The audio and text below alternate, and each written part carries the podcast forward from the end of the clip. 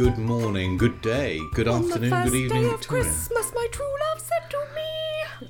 Oh God, that, that's no way to start a podcast. I mean, I can hear the sound of people running their fingers over their phones or whatever to, to It was delete, just in the delete, wrong delete. key on the. It's no, the I've been singing key. Christmas carols. Are you feeling really Christmassy? Little donkey, carry Mary. It's how I'm remembering all the nativity stories to tell to my daughter. Because I'm like, okay, Mary went to Bethlehem on a. And then she goes, camel. I was like, it wasn't a camel. And then I went, little donkey, carry Mary safely on her way. It was a donkey. Okay, I saw quite an amusing cartoon, which was um, Joseph and Mary arriving at the inn, and the innkeeper saying, "Piss off, we're in tier three. I was That's Joseph in the nativity play. I laughed out of politeness. I thought it was quite funny. I was Joseph in the nativity play, but I got into real trouble. Why? Well, I was Joseph and Mary, and at the end of the Nativity, You were nativity, we Joseph just- and Mary. yeah, I, th- I That's was about si- no, no. there, there was Joseph, and I was. I, I was. I played Joseph, and a girl whose name escapes me now, but I think might have been called Claire, played Mary, and I was six. We were both six. We were in infant school or whatever it was at that time, and. Um, the kids from the big school came to watch us do our nativity, and Claire and I just had to stand there, and various sort of you know poor quality plastic merchandise was brought to us, and we had this rather ugly doll pretending to be the baby Jesus. Did someone have a sock with a dildo in it? We'll come on to that, but no, they didn't. This was remember this was the seventies. I think I don't think anybody knew They about probably dildos. in the did se- then. Oh my god, think everyone knew about dildos in the 70s. Did they? you couldn't enter school without a dildo in your school bag. they put- they were using dildos and their big hairy seventies growlers, De plugger. and um, so. so we at the end of the, the, the, the thing we sort of Mary and I had cradle well, her cradling the baby Jesus which was probably a tiny tears or something had to Cabbage um, Patch doll. No, that was this is before Cabbage Patch Dolls. They were they were still in the future then, um, and we had to sort of we had to walk forward off the kind of stage and then walk around past all these children out the door, followed by the the three wise men and the shepherds washing their socks and all that kind of thing. Anyway.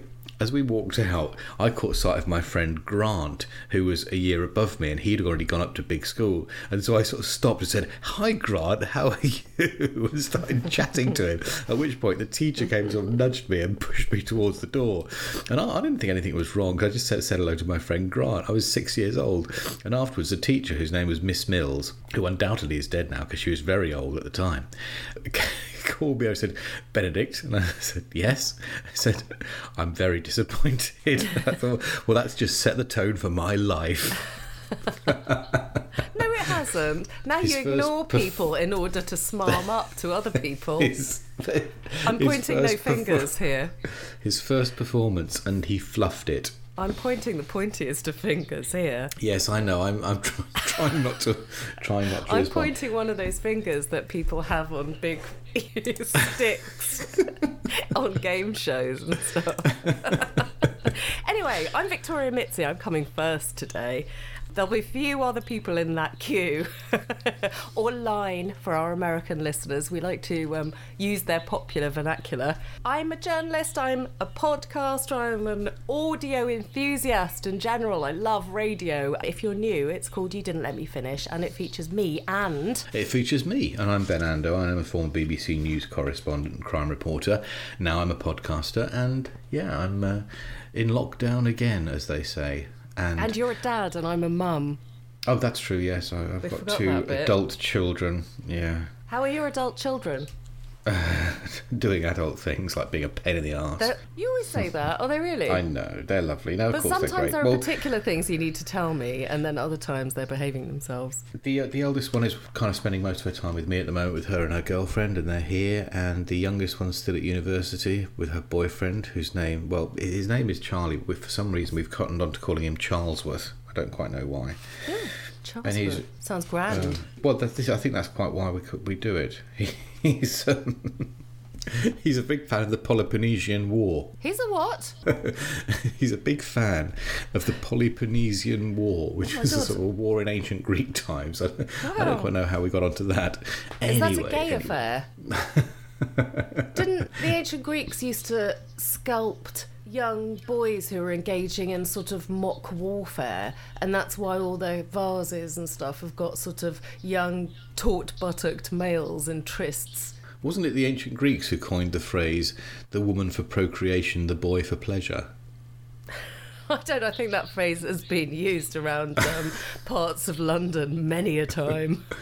Yeah, I, I Just think I thought- London, nowhere else. I mean, I mean, I know everybody slags off the Romans, but I think it was the Greeks that would do anything with anything to anything. I thought you said the Germans were doing that.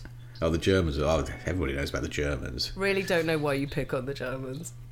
I love the Germans. I'm a total Germanophile, actually. I love the Germans. I love Germany as well. Well, why do It's you say that they would do anything with anyone for anything? Well, I'm kind of saying that in, an, uh, in a I'm impressed way. I kind of like that way. He's I mean- jealous. to me, that's a Cool. virtue. okay, moving on. What have we got today? Well, we're going to be talking about another attention-seeking woman who's, for some for some reason, there's a, there's a spate at the moment of women getting in the newspapers talking about their sex toys. Actually, Ben, they are Yes. articles that you see, so I wonder if they uh, jump up out of your search engine due to making no, they- they- connections. Well, to be to be fair, both of these were sent to me by other women. Ooh, have you got a little racket going on? Quite exactly, yeah. Oh, well, they're very good. And yeah, they, they love putting dildos in odd places. So we'll talk about that in a moment. We've also got quite a serious one out of the uh, Between the Lines in Your Notebook, haven't we? This is, um, yeah, the case of um, two French students, Lauren Bonomo and Gabriel Perez, who were murdered in a horrific, horrific case in uh, South London in 2009. Yeah, so we'll talk about that. And um, I did make a promise to you guys, our esteemed listeners, that we were going to talk about something meaty this week. So hopefully that'll be covered by that.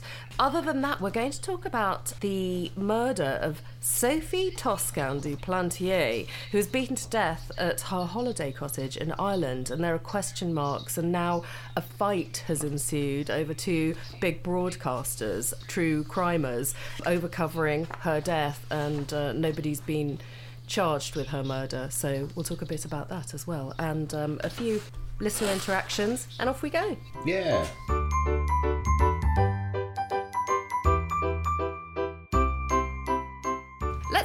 Do you do you recall? It wasn't the last, but it was the penultimate podcast where we talked about Jem Calvert from Belfast, a civil servant whose um, 15 minutes of fame have included sticking a dildo to her bathroom wall.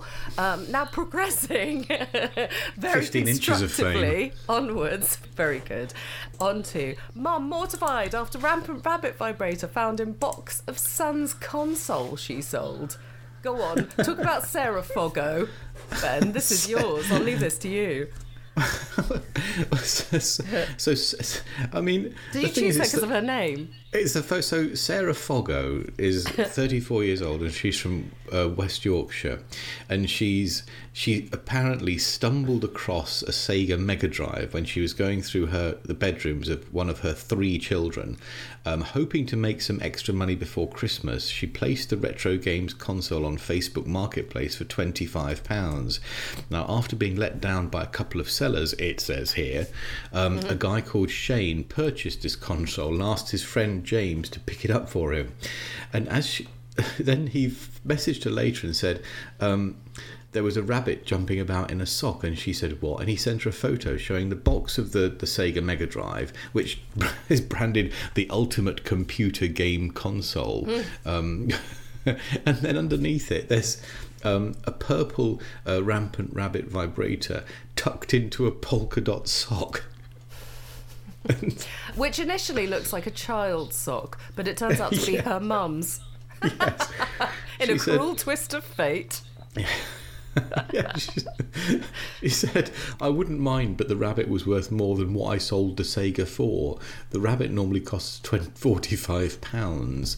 And then, and then there's various photos of her in animal print tops and trousers. I know, my four year old was impressed. Anything that's kind of cat like or leopard print. She she points at women who are very glamorous in the street, going, oh, "Mummy, why don't you wear that?" They're teetering along in their little Bernardo would like them shoes, and then there's me in my tracksuit limping along with my stupid foot. And then there's a photo of um, Sarah Foggo outside her house, presumably in, in West Yorkshire, with her leopard skin top on, standing sort of sideways onto the camera with her head thrown back and her, her, her hair sort of, you know, going down her back. I mean, it's just such Can attention seeking. It's hilarious. That yeah, there's it doesn't jump out at you, does it? The attention seeking, the please look at me, look at me. Like my sister used to say when we were younger, and I used to come out in front of her friends and start doing like excited dances and stuff. She stopped showing off, and I'd shrink away. you're, so you're going to like this bit because Mm. Sarah apparently has joked, I should set up a GoFundMe for a replacement as it's going to be lonely this Christmas. I did note that point. You hate it, don't you? Uh, well, what I think is is rubbish is that there are charities. I'm going to go on to talking about um, our friend of the podcast, uh, podcast she wrote, is working in a charity shop, and um, they're folding left, right, and centre, and especially stuff like mental health and domestic violence, and um, charities which are really necessary to supporting people who are going through loads of shit right now, are folding and unable to pay their staff, and furloughs not working, and the grants aren't coming, and um, and then you get these other people wanting to line their own pockets, albeit funny. But um, going back to uh, podcast she wrote, our friend, um, I'm going to do a little sort of bid about doing your Christmas shopping in charity shops, and I think it's a great idea. And actually, she spurred me on to doing exactly that because um, those people need your money and not your silly um, friends of friends who come knocking on your door to. I don't know to what do they to fund their Botox as these ladies clearly are Well, or to buy a new kind of thing. vibrator. or, Or- or- exactly or to I mean they're they're clearly just after the money and on terms of selling on Facebook Marketplace as well. I wonder what else has escaped her clutches illicitly. Can I just say that on the Daily Star website just above this article, it says, you know, the way they have these little sales things that pop through. Surgeons remove still buzzing sex toy stuck inside woman after date with boyfriend. And they've got an x ray picture of this lodged sex toy. Can you see that? what did the string snap or something? Because And right next to that related article, vibrator in woman's handbag sparks terror alert at Opera House. it's all about the buzzing things and how. Anyway, I'm going to tell you what I mean, to be fair, out. I can sympathise. I can sympathise with somebody didn't let me taking a vi- finish. I can sympathise with someone taking a vibrator to the opera. I mean, you've got to get through it somehow, haven't you? Do you think they just uh, switch it on at crescendo bits to cover up the noise? La donna è mobile. she certainly is. right, this this is what I thought was funny. Uh, the fact that it was her mum's sock, but also the guy's grammar. Hey, my mate's really happy with that console. Comma, comma, comma, comma. Only thing, only think is there was a rabbit jumping bout in a sock. Lol. And then she sends back, what? yeah. And then he sends back a ramp tent one with a smiley face. Ramp tent? and how the hell does she know from ramp Then- tent one? Well, they obviously speak the same language. yeah, I th- I reckon she hooked up with that bloke. He's got a little picture on it because they've showed the text exchange, and on his text exchange, he's got a picture of him in front of like a DJ thing.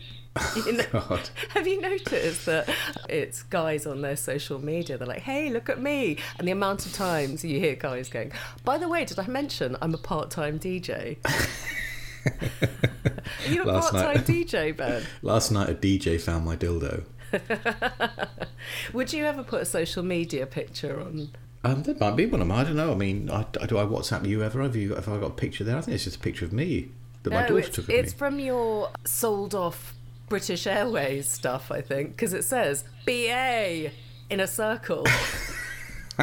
oh, that was what Did I you take a picture of your new BA bowl? Yeah, British Airways were selling off all their stuff, and I thought I could get monogrammed stuff there because my by lucky hat my initials are the same. Your lucky what- hat, did you say? By, by lucky hap. But then I thought, what do I actually want? I'm not sure. But I had an image of you in a lucky hat.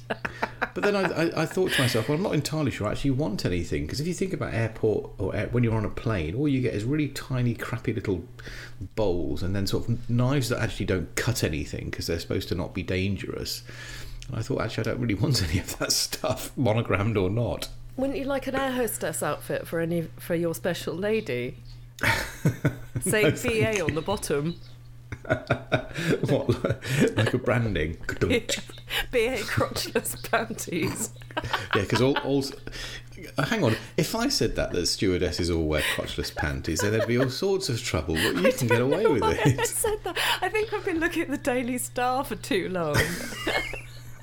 Should we get to the meat and bones of this podcast now? Stop Okay, beating then. about the bush, shall we? Stop beating about the crotchless bush. Yeah, that's your job, and we're behind th- time. I think you you probably remember this one, don't you? It was in 2008 that the fire brigade received a call from a member of the public reporting a fire at a flat in New Cross, which is in South London.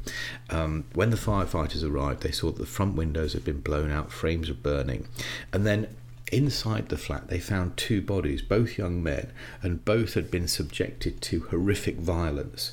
Um, and these were two French students named Gabriel Ferez and Laurent Bonomo.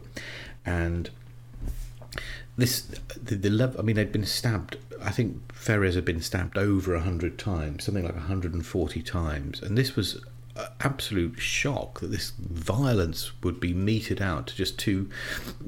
You know, everybody said these two French guys were just really lovely guys. They were students. They, you know, didn't have any enemies. There's no reason at all that anybody would would want to kill them in this way. And was, I remember at the time, you know, we spent a lot of time down in South London, um, and it just seemed utterly not only awful, but also utterly perplexing as to why somebody would want them dead. I know, it was bizarre, and that's why I remembered it when you said, Should we talk about this that I've covered? I mean, they'd only been in London a few weeks. There was nothing in their background. But then what, what became clear was it had been some kind of burglary that went wrong. And then we started to learn a little bit more. And then about a week after the killings, a guy walks into a Lewisham police station in South London with a burned face and effectively tries to hand himself into the police is told just to sit there and wait.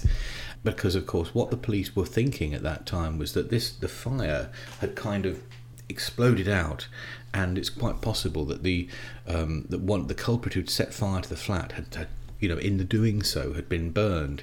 And this was actually what happened. And so this was how how they eventually got to the, the culprits who were um, the older man was Nigel Farmer. He was the the guy who was was burned but the actually the real culprit of this was um, a young man who's just 23 years old named Dan Well, yes, as you say, but they both received heavy sentences. Plus, apparently, there was a lot of egging on going on during the crime, which prosecutors described as an orgy of bloodletting. Absolutely. I mean, yes, it was. That's exactly what it was. And I mean, so what had happened was Sonnex and Farmer had previously, um, and this is what I think first led the police to think it might be a burglary, had previously stolen a laptop.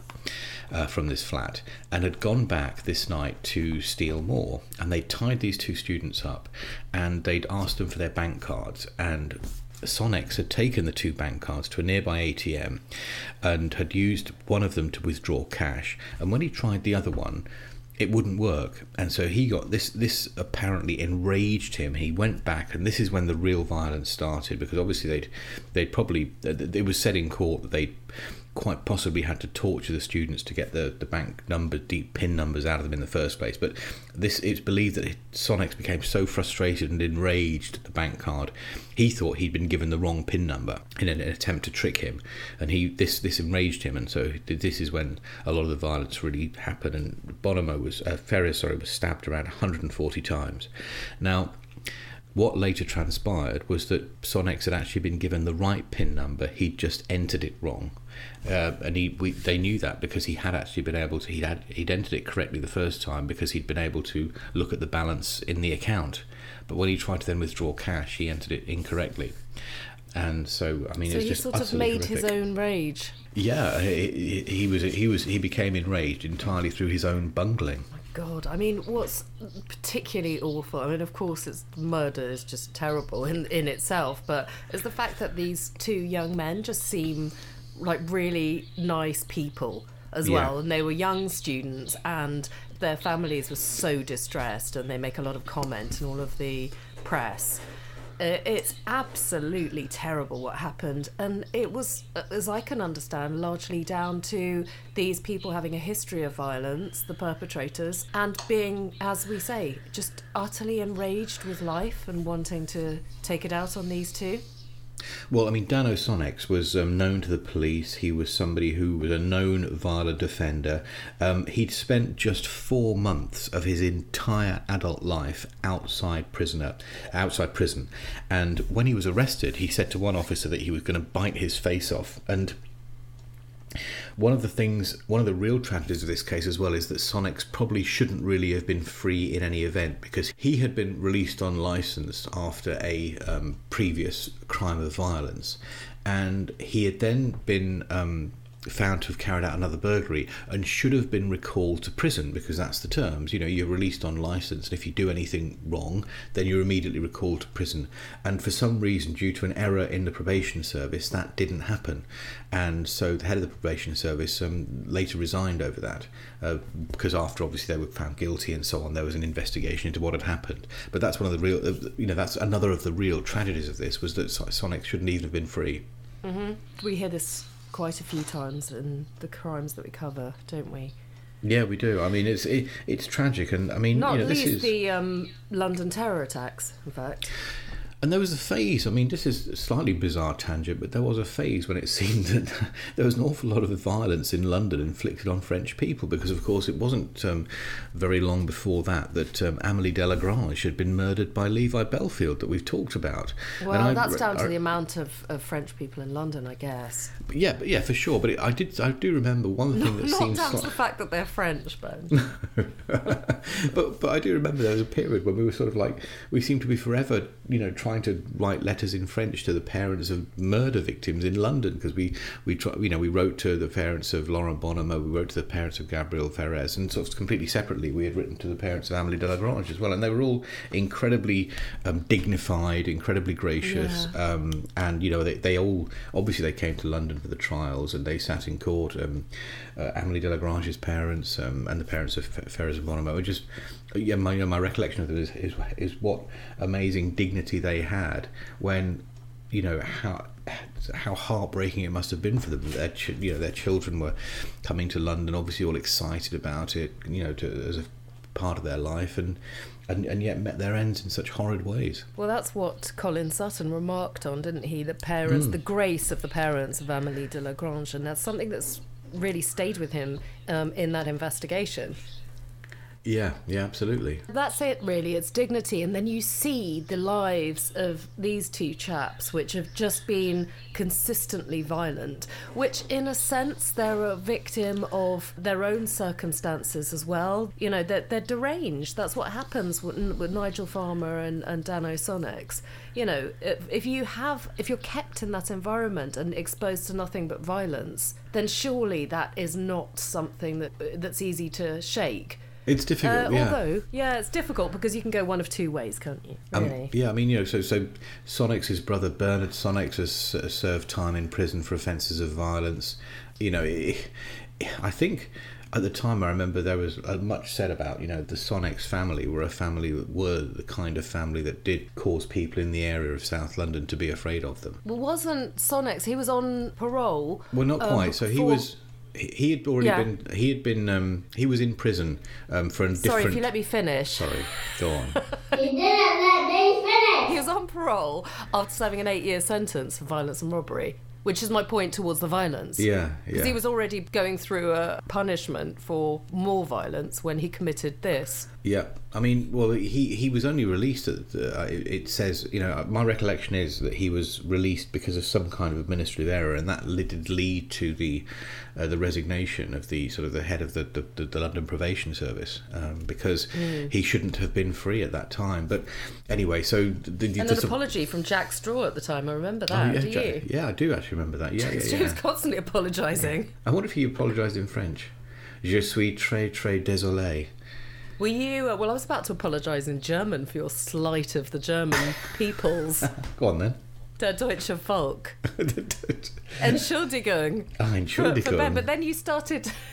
but then you started. Uh, Entschuldigung for mein Handy. Do you remember what a handy was in German? yeah, go on. It's your mobile. That's right. Yeah. It makes you want to lift your hand up to your face. My favourite. I'm j- don't talk to me. I'm, I'm just talking to my handy. My my handy is listening.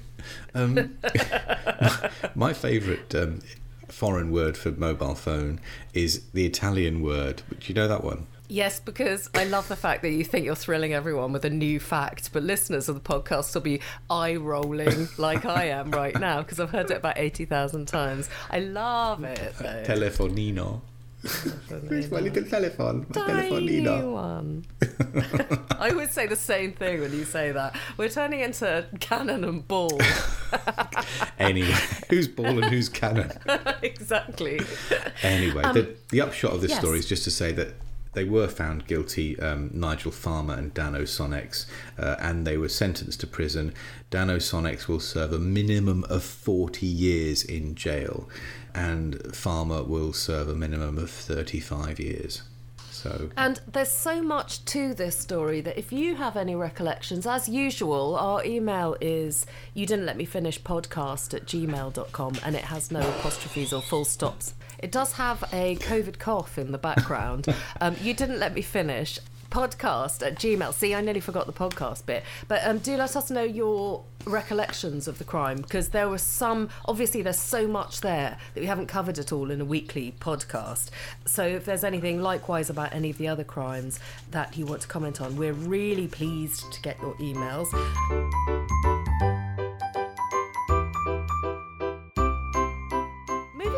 another crime, a 23 year old investigation, in fact. Sophie Toscan du Plantier murder took place in West Cork in Ireland. A near quarter century has elapsed since her death, coming up to a quarter century now. There are two broadcasters essentially fighting over this crime. What are you giggling about, Ben? nothing. What? Excuse, I'm going to have to cough, excuse me. Oh, Right, that's better. It's, it's not a sudden, continu- a, a, a new continuous cough, though. And what well, the article that I found in the Times originally a few weeks ago is talking about every truth having two sides, and it drew my attention because it said true crime rivals at odds over 1996 killing. Hmm. 39 year old Sophie was beaten to death at her holiday cottage in Ireland. And apparently, what the Times has called one of Europe's most notorious murder cases is again the source of bad blood. Rival filmmakers have spent years investigating the killing of the French TV producer and plan to release documentaries within months of each other next year on Sky and Netflix. What we've got is an English journalist turned poet who's called Ian Bailey, who lives in County Cork, is the chief suspect, and he runs a stall. It's uh, it just says a market stall, doesn't say what uh, he sells on his stall, but he hasn't been charged. He's just been interviewed. Do you think he sells Um, poetry on his market stall? It's like hmm. people go up there and say, I want to buy a poem.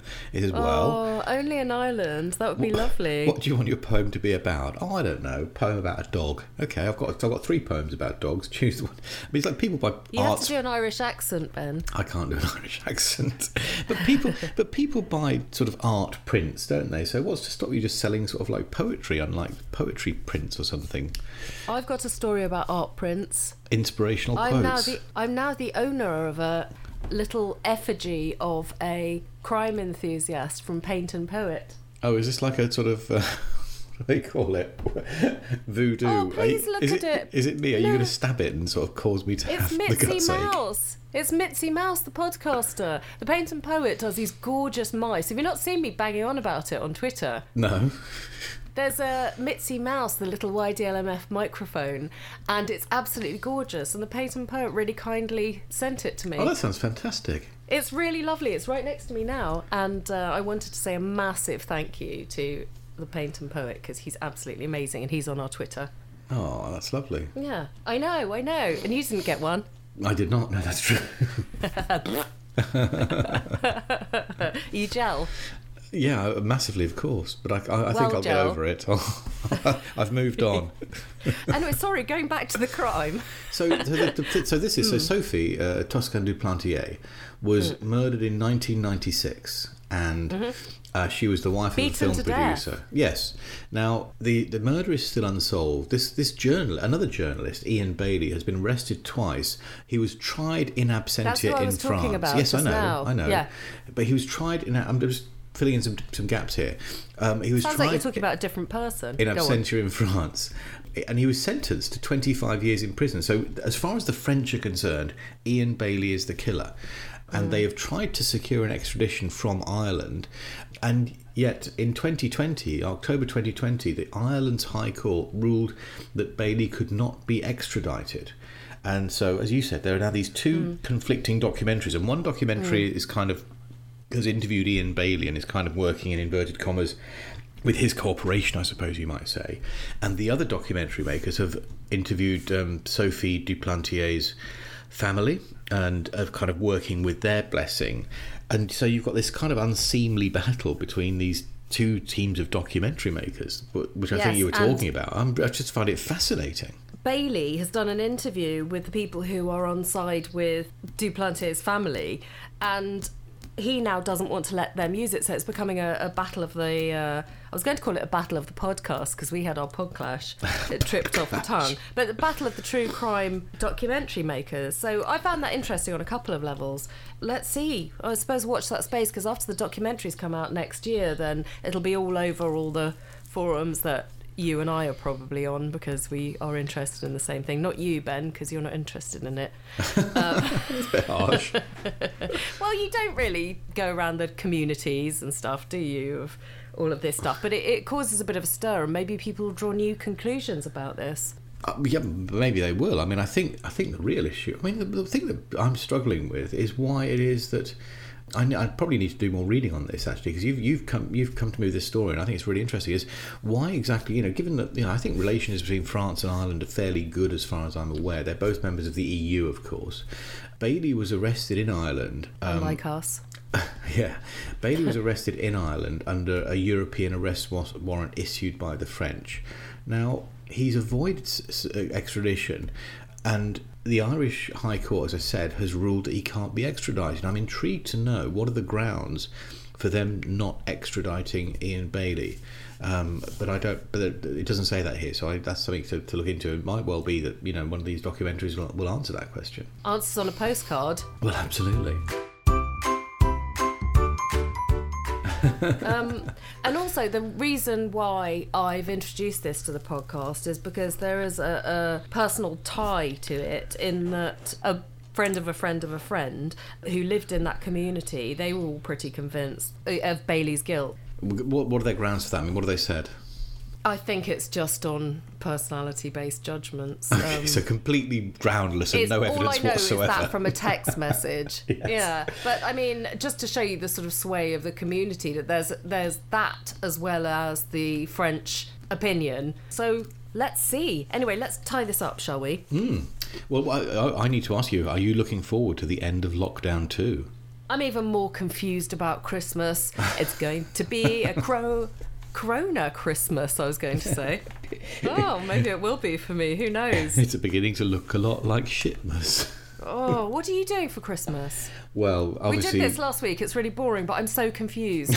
well, what I, if you, as you asked, um, I've decided because Oh, Obviously- I'll be round at midday. my daughters have got two options.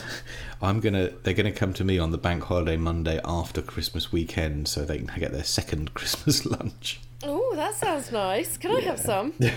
you cannot. Oh, thanks. I'll come round and give you COVID. Thanks. Happy Christmas. Uh, At you. All I want for Christmas is COVID. Oh, sneeze my mask off.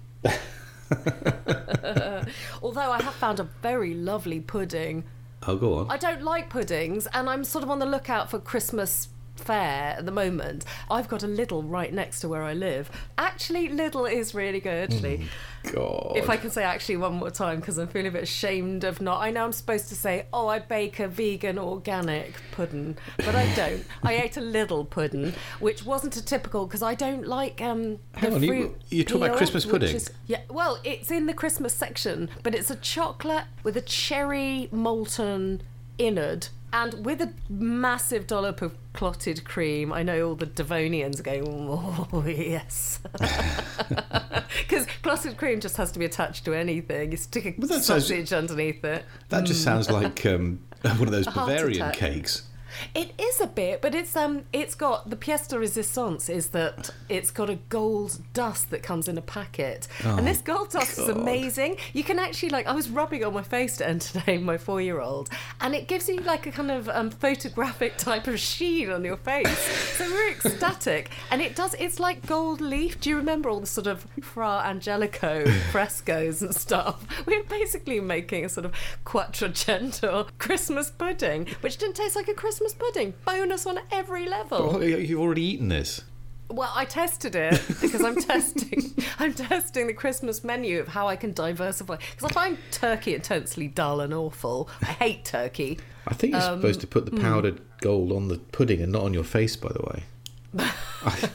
Oh, that's just a well. Listen, we're not we're not ones for telling people where they should put things. Look at all these people famous for putting their sex toys in public.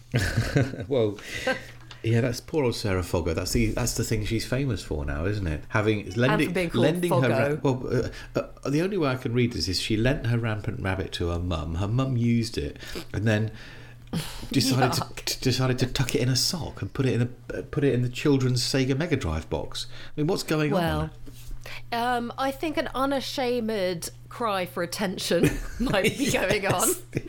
And at the same time, possibly grounds for a Just Giving page, which seems to be all the rage. All you have to do, okay, I'm going to sell a kit for Christmas. It's going to contain a marker pen for the eyebrows, a syringe for the general blown up face look, and um, and a push up bra has to be in the kit, along with some dirty old sex toy Uh, that you can go and get yourself some publicity with. And don't forget a sort of a sheer animal screen, animal print blouse. Oh, and some sort of stupid, transparent lies that you put out, such as I won it in a competition a few years back. They always say that. Oh, I just came across it. Well, I, yeah, I didn't go and buy it. I won Everyone it in a competition. wins sex toys in competitions, I mean, don't yeah, you, you know, Ben? if you're if you're if you're a company, and you're wanting to promote yourself, and you want to say, let's have a great competition. I know, let's the first prize could be a massive dildo, because that's just the kind of competition that's going to get you lots of publicity, isn't it? I'd like to be in that brainstorm meeting. Absolutely.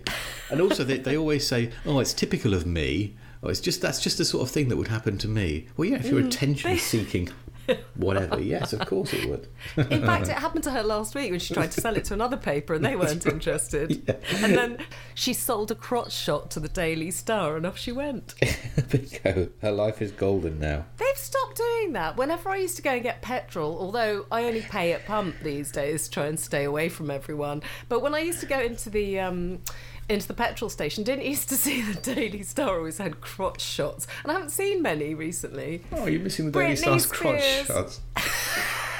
It what was was that about? no, it, it- wasn't it? They, they, Well- the, the photographers would stand sort of where these celebrity females were mm. getting out of cars with mini skirts on, and basically take a photos of their knickers. And of course, every now and then one wouldn't be wearing knickers, and it was always referred to as a wardrobe malfunction. Oh no, upskirt! You seem to know an awful lot about it, Well, Ben. I'm a journalist, and you, you know, you notice that. It's like Is you that what notice you used to do? No, now you'd be like, oh, my, my iPhone doesn't work. Didn't get it, but I got a good look.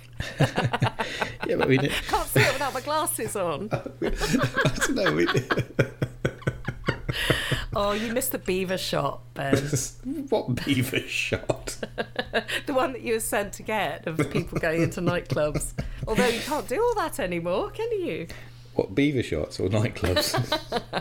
Either. Oh, you can do beaver shots at home, I suppose. you say beaver, I say biver. Well, I might be able to get a real beaver shot round here because it's so rural. A real beaver. Beavers On that note- hang on, aren't beavers just American otters? Are they? they build dams, beavers. I think you're going to make a joke out of beavers and butthead.